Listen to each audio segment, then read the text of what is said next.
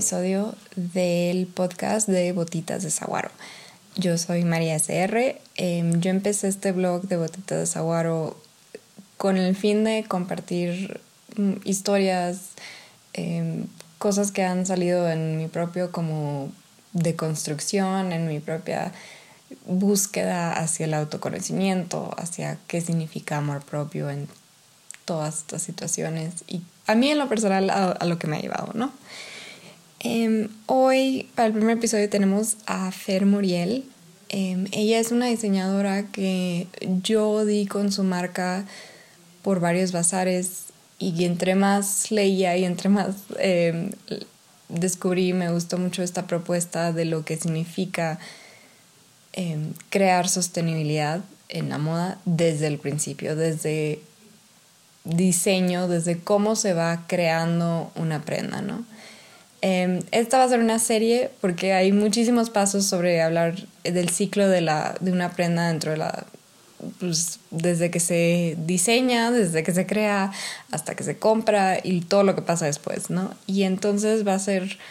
Em, van a ser algunos episodios sobre esto y este es como el inicio de cómo vamos entendiendo sobre esto. Em, yo les comparto que la verdad esta idea de pensar en sostenibilidad, en pensar en el medio ambiente con la ropa, nunca se me había ocurrido. Y entre más que voy abriéndome a aprender sobre esto, más me doy cuenta que em, es, es muchísimo, es descubrir cosas que pensabas que no, no estaban ahí. Y es, em, pues es confrontar muchas cosas que a veces no les hacemos caso. Y, parte de la deconstrucción es confrontarnos a nosotros mismos, es descubrir estas ideas que nos han impuesto. Eh, escríbanme si les gusta, si tienen alguna opinión, si les gusta el blog, em, cualquier cosa, ahí mandan mensaje directo y pues, les contestaré cuando se pueda. Pero gracias. Bueno, hoy estamos con Fer Muriel, de F. Muriel Brand. Entonces, bienvenida. Pero bueno, entonces si quieres dar una como intro de ti, de tu marca y luego hablamos un poco como más de sostenibilidad porque fue, eso fue lo que más me llamó mucho la atención desde que empecé a ver sobre tu marca y eso es toda esta idea de crear desde el diseño toda esta idea de sostenibilidad en vez de hasta el final.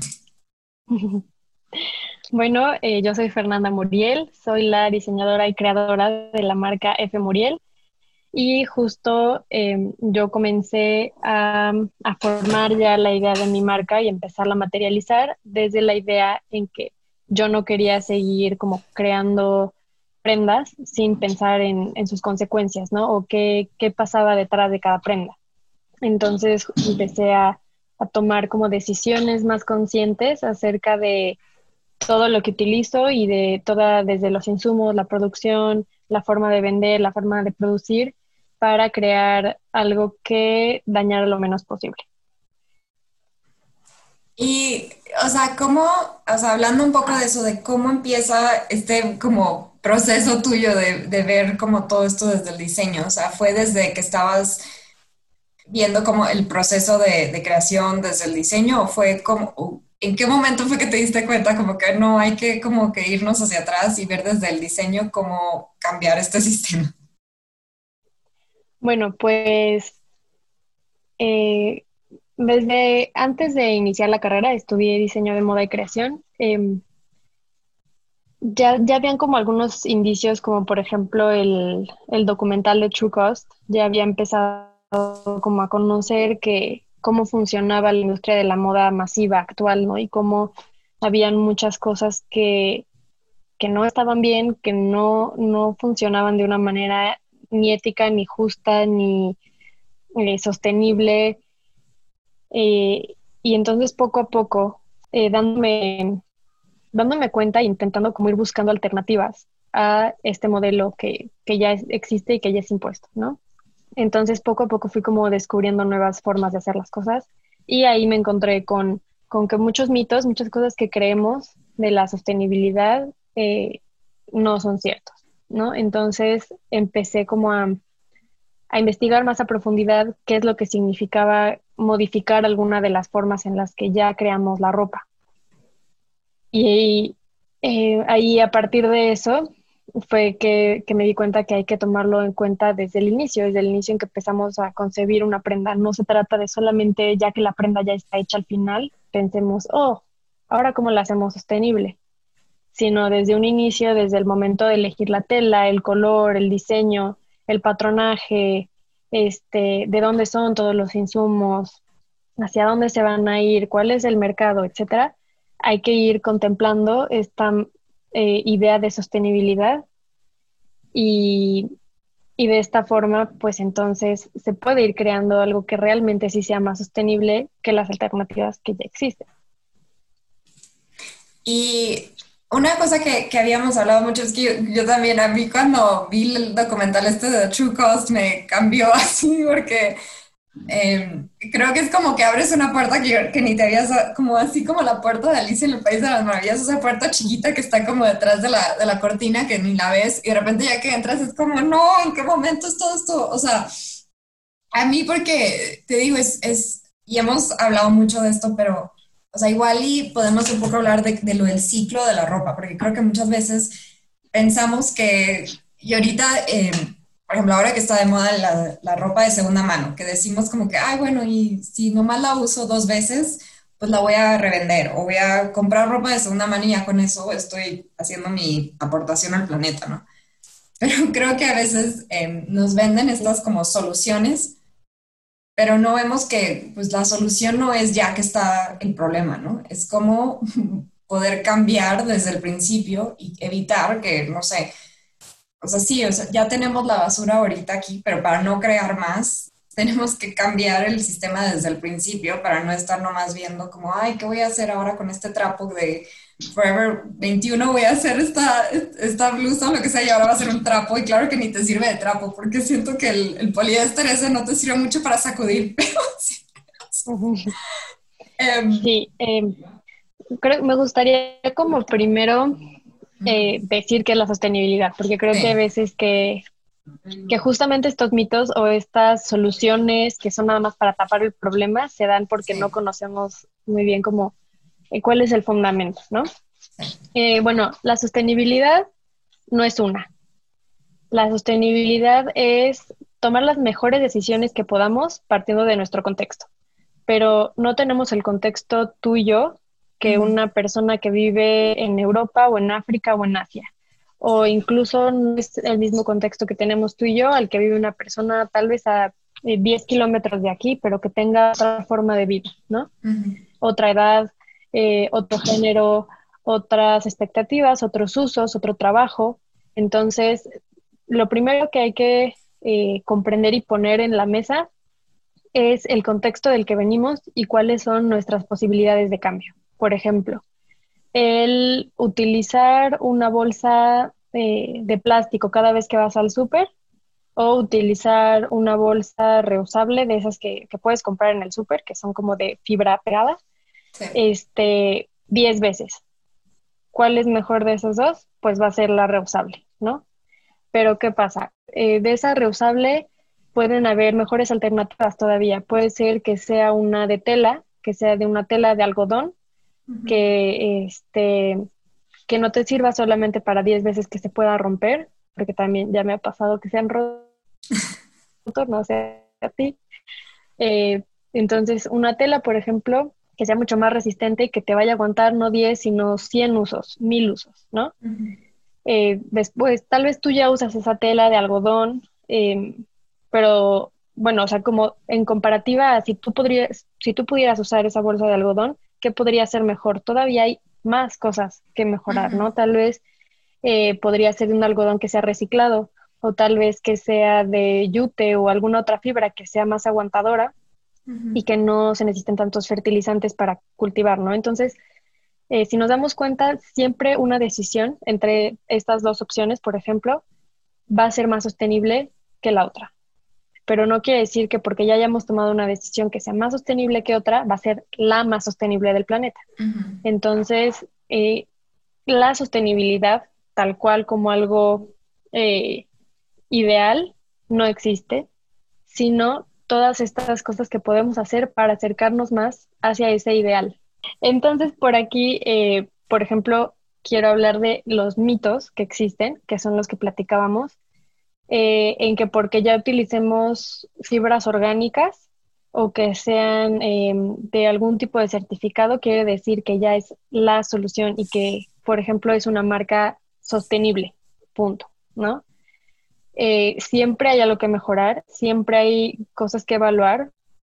Por ejemplo, si un algodón orgánico, para que lo podamos tener aquí, viene desde la India o China, todo ese transcurso que tuvo, eh, todo el petróleo que se quemó, que, se utilizó como combustible, todos los gases de efecto invernadero que se liberaron al medio ambiente en ese trayecto, pues en realidad no vale como la pena el esfuerzo de tener una fibra porque viene del otro lado del mundo.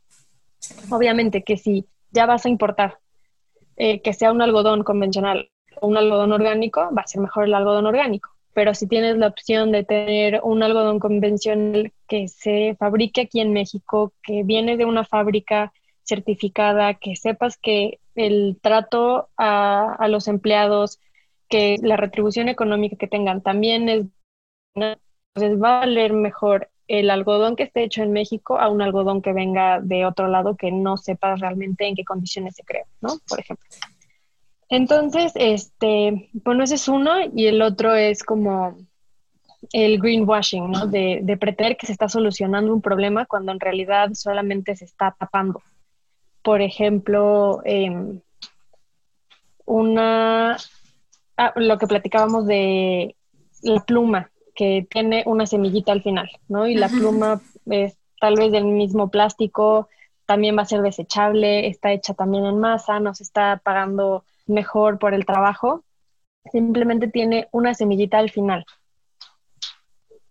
Y la plantas y, tienes una planta, pero aún así sigues teniendo todo el desecho y sigues teniendo esta sobreproducción de plumitas. Entonces ahí tampoco se está, y de basura no se está solucionando el problema porque simplemente se está utilizando una estrategia para dar una idea de sostenibilidad que realmente no funciona, o sea, que no es real. Entonces, de ahí, para poder entender que, eh, cómo atacar como todo el problema, viene el ciclo de vida. Entonces, ahí podemos entender como en cada una de las etapas de un producto qué aspectos son los más contaminantes, los que tienen un, impacto medioambiental más grande y cuáles tal vez no tanto.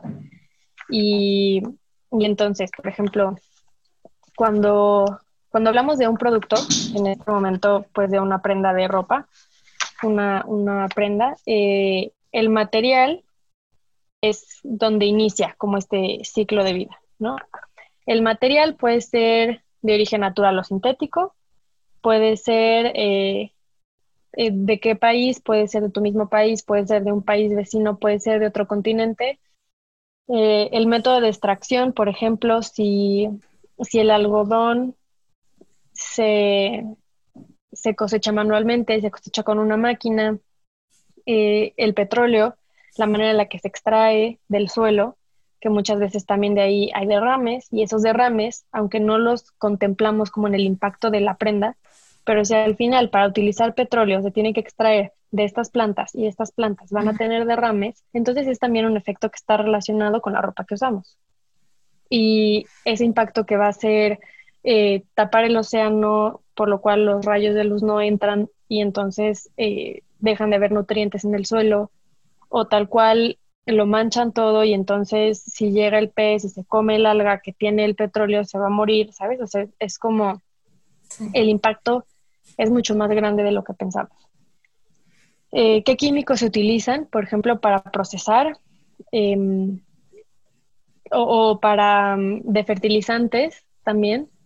Eh, para el algodón, el algodón utiliza muchísimos fertilizantes y también para procesarlo también se procesa con químicos. Eso también pasa con, por ejemplo, las telas de rayón o de, de bambú. El bambú es una fibra que se ve considerado más sostenible porque necesita mucha menos agua que el algodón y también este, crece mucho más rápido. Entonces, pues era una medida más sostenible. Pero después también se, se debe de contemplar los químicos que se utilizan para tratarlo. Se necesitan muchísimos más químicos para tratar una fibra de algodón, de, perdón, de bambú. Y esos químicos, al menos el 50%, se van a desechar y se van a integrar a la naturaleza cuando en, por ejemplo, una fibra de eucalipto que se procese, el 90% de esos químicos sí se pueden volver a utilizar, entonces solamente se liberan el 10%. Entonces, es como eh, en cada aspecto hay que, hay que ir contemplando, si yo modifico esto, ¿qué, qué quiere decir para todos los demás? ¿no? Em, por ejemplo, el material, para escoger uno, debemos de contemplar si va a ser reusable, si es una fibra que realmente va a aguantar o se te va a deshacer a las tres lavadas o te va a durar realmente toda la vida, todas las lavadas que le puedas hacer, ¿no? Eh, si es reciclable, el que sea una fibra de un solo material va a hacer que se facilite que esa misma prenda que se deseche se pueda volver a integrar, como por ejemplo en eh, fibras de algodón reciclado. O que eh, sea desechable, si es desechable, entonces es compostable, eh, es biodegradable en cuántos años, eh, ¿qué, gases liberará al medio ambiente cuando esta fibra se deseche, ¿no? Por ejemplo.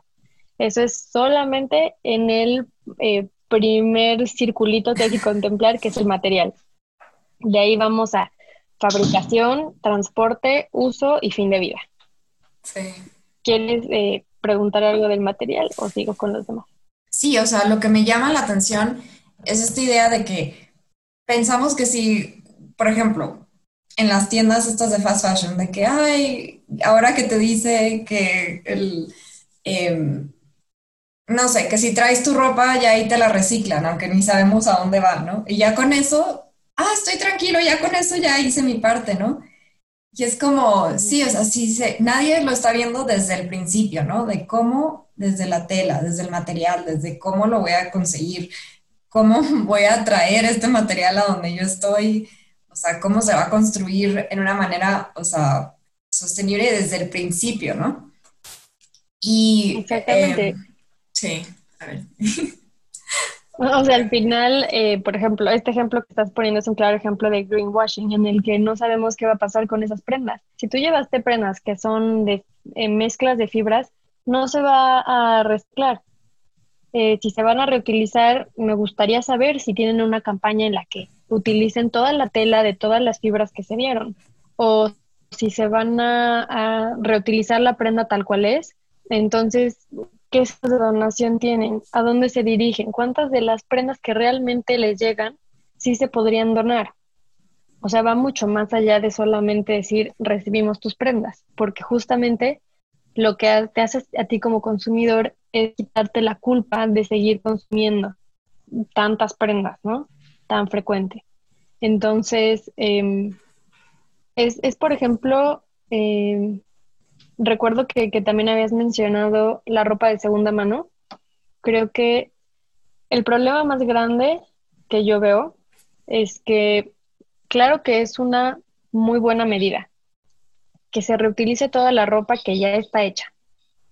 ¿Por qué? Porque eso va a hacer que se necesite menos ropa para producir si ahorita tenemos un excedente enorme de prendas. Pero ¿qué pasa? Muchas veces eh, ahorita que se volvió como una, un trend el estar utilizando ropa de segunda mano, hay muchas eh, fábricas que están haciendo ropa que se vea más o menos antigua, que no tenga tal vez una marca, y entonces se vende, pero son prendas nuevas. No se están reutilizando ninguna porque simple, se están creando desde un inicio para mostrar que son eh, prendas que ya tuvieron una vida cuando no la han tenido. Entonces, ese es un problema. Como cuando llegas a un bazar y hay 80 playeras o camisas exactamente iguales con diferentes tallas, ¿de dónde saldrían si no salen de una nueva fábrica? ¿no? Por ejemplo, eso es lo que contemplar. Eh, por, otra, por otra parte, la ropa de segunda mano puede, puede em, justamente darnos la idea de que ya estamos solucionando el problema que me parece que es lo más peligroso, es el pensar que ya estamos solucionando el problema de la sobreproducción al eh, reutilizar prendas anteriores. No. ¿Por qué? Porque la mayoría de las prendas que se producen masivamente no están hechas para durar. Si todas estuvieran hechas para durar, sería otra, otra cuestión. Pero en este momento, no. Sabemos que no, tanto que la ropa que queremos seguir usando nosotras mismas, a las cinco lavadas ya no la puedes usar, ¿no? Entonces, eh, no están diseñadas desde un inicio para eso. Y también porque no todas las prendas que puedan ser usables van a llegar necesariamente al lugar donde se podrían volver a usar. Hay, hay un libro que eh, se llama Moda Desechable de Elizabeth Klein que explica justamente de el 100% de todas las prendas que se, que se dan para uso de segunda mano o que se donan, el, un, porcentaje mínimo es el que se acaba reutilizando. Pero antes es el desechar todas las prendas que estén manchadas, que les falten partes, que estén rotas, esas se descartan desde un inicio. Eh, pues las que vayan a ser de monomaterial que se puedan rescatar, se van a reciclar. o sea, como que va mostrando justamente el destino de cada una de, de las prendas por sus características y al final la parte que realmente encuentra un nuevo usuario es mínima. Entonces justamente creemos que ya que compramos prendas que no nos satisfacían en un inicio, ni siquiera fueron realmente usadas, ¿no? Como cuando, cuando vamos a comprar algo y decimos, bueno, total, o sea, no me encanta, pero si, si la, o sea, si ya no la uso yo, si no me queda, pues la va a usar mi prima, ¿no? O la va a usar, no sé, voy a ver a quién se la doy, eh, pero alguien más la va a usar. Y, y eso no ocurre normalmente. Ah, es que ahorita que estaba diciendo eso, me quedé pensando así en esto de que cuando compras algo que ni te gusta, o sea, el hecho de que ya estamos en esa posición, ¿no? De que compramos como, ay, pues ve, pues no, pero bueno, ven, vamos a llevárnoslos, alguien se lo va a poner, ¿no? Pero, o sea, este tipo de idea de que, bueno, si no lo quiero realmente, ¿por qué lo compras? O sea, porque es esta idea de para qué quieres tener algo que ni, no sé, pero es que sí, ahora pienso, o sea, ¿cómo es que ya hemos llegado a este punto en el que, o sea, compramos algo nomás porque sí, o sea, compramos algo porque, a ver, nomás se me, vamos a ver qué se me, como cuando dicen, va a ver qué se me pega, ¿no? En la tienda. Y es como, o sea, no entiendo, es como esta idea de, ¿para qué quieres tener tantas cosas si ni te gustan, si ni las tienes? En vez de que si pensáramos tal vez también desde ahí, eso ya es desde la parte del consumidor, ¿no? Ya no es de la parte del diseño. Pero es que yo pienso, ¿cómo es que hemos llegado a este punto donde nomás voy a comprar algo que ni me gusta, nomás para tenerlo y a ver qué pasa después con él, ¿no? Pero, bueno, si quieres continuar. Pues tiene, tiene, que ver con la facilidad de los precios, en realidad. Em, estas cadenas eh, enormes de fashion justamente lo que hacen es que, que quieras comprar y que quieras comprar mucho. ¿Por qué? Porque en vez de si tú tienes eh, 1.500 pesos en tu bolsa en ese momento que estás dispuesta a gastar, eh, pues obviamente suena más atractivo pensar que no solo vas a poder comprar una o, dos piezas, ¿no? Que te vas a poder llevar cinco, diez, ¿no? Porque al final quedan tan baratas que puedes comprar muchísimas. Entonces, obviamente todo el mundo quiere que su dinero alcance para lo más posible. Y entonces por eso también, si ya vas a gastar 1.500 pesos y de repente ves otra playerita de 200 pesos que no te encanta, pero que puede ser que la haces en algún momento, eh, la compres y le agregues al presupuesto incluso que ya tenías pensado. Y, y de esta forma acabas gastando mucho más dinero, porque también, ¿qué pasa? Esas prendas que no te convencían, pero que sí compraste porque estaban excesivamente baratas y te parecía un super deal, ya quedando con esas prendas. De allá que las uses es otro punto.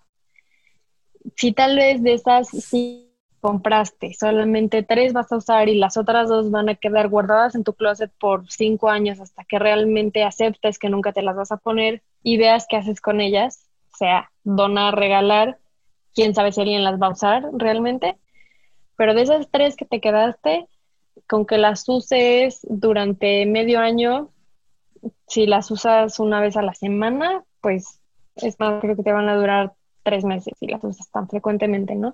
También estamos en la, con esta idea de que todos los días te tienes que ver diferente. Entonces, si todos los días te tienes que ver diferente, vas a escoger con quién vas a repetir eh, la, la playera, ¿no? Lo cual tal vez hace que su tiempo de vida se extienda, pero no su uso real, sino ser guardado en el closet junto con las otras 200 prendas que tengas para que la utilices el día lunes que vas con no sé quién y entonces después hasta el día viernes que vas a ver a otra persona si es que coinciden en la misma semana, ¿sabes? O sea, como que sí. Eh, es todo un problema. Pero, pero justamente es esta facilidad de estar compre y compre y compre y que te parece conveniente, que te parece algo positivo para ti. Pero estas prendas ni siquiera van a durar el tiempo necesario, ni te van a satisfacer realmente para por mucho tiempo como para que el dinero que tú estés poniendo en ellas sea una inversión. Y ahí también es otra cosa a considerar. Em, entonces, la ropa de segunda mano es una muy buena alternativa para deshacernos, para, para seguir utilizando las prendas que ya existen, que ya se fabricaron, y entonces nos ahorramos todo el impacto ambiental que se tuvo en material, fabricación, transporte, uso y fin, o sea, nos ahorramos todos esos impactos ambientales. Ahora, también la ropa de segunda mano muchas veces viene de continentes. A veces la ropa de segunda mano que nos llega aquí es ropa vendida de paca, así se llama, que viene de Europa o que viene de Estados Unidos, que es lo que la gente ya no quiso, todo se envuelve en una en, unas este, bolas enormes de ropa, toda hecha bolas, y entonces vas a encontrar en los mercados eh, esta ropa que no necesariamente se utilizó en México, se utilizó en otro continente, es lo que la, gente de ese continente no utilizó, se desechó o se utilizó en lo mejor de los casos y entonces se vende aquí a México y entonces tú vas al mercado y compras ropa de segunda mano, pero ahí el impacto ambiental que tuvo el transporte también es algo que hay que tomar en cuenta, ¿no? Sí. Que no es lo mismo que sí, lo mismo, la sostenibilidad, el tomar mejores decisiones quieres eh, ropa de paca que vino de otro continente o tal vez haces un intercambio de ropa con tus amigas. Sí. Entonces, una va a tener un impacto ambiental mayor en transporte y la otra no. Entonces, por eso, aún en ropa de segunda mano, hay mejores decisiones que tomar para que sean más sostenibles. Creo que el, el problema más grande es que desconocemos tanto de cómo se fabrica la ropa sí. que no hay forma de que como consumidor que nunca se haya interesado porque nunca se le ha ocurrido que pueda ser un problema, llegue a comprender todo lo que está pasando, ¿no? Sí. Entonces, eh, ¿cómo podrías tú saber que lo que estás consumiendo, tu forma de, de, comprar, vaya a ser algo que tenga un impacto ambiental tan grande? ¿Y por qué deberías de saberlo, no? ¿Por qué no las cosas simplemente están hechas bien y ya? Sí. Pues si quieres, así con esto por hoy terminamos, pero si quieren mandarnos preguntas, eh, ¿a ti cómo te pueden encontrar a ti o a tu marca en redes sociales, en internet, etcétera? Eh, mi marca está como en Instagram y en Facebook, arroba f.murielbrand. Y eh, mi, mi, Instagram personal es arroba fer-muriel. Este, quiero hablar justamente mucho más temas de sostenibilidad en, en, las dos cuentas, pero principalmente en la de mi marca porque ya está enfocada literalmente a la ropa. Este, así que también cualquier duda pueden, pueden hacerla por ahí. Y, y justo a mí me gustaría que, como abrir esta pregunta de qué, qué son los retos que ustedes se enfrentan con tomar mejores decisiones, cuáles son las cosas que les gustaría como saber más, porque muchas veces queremos hacer las cosas mejor, pero no sabemos cómo ni por dónde empezar. Entonces, pues me gustaría ver cómo qué, qué les gustaría saber y, y, de qué forma podemos empezar. Ay, pero gracias, estuvo muy padre.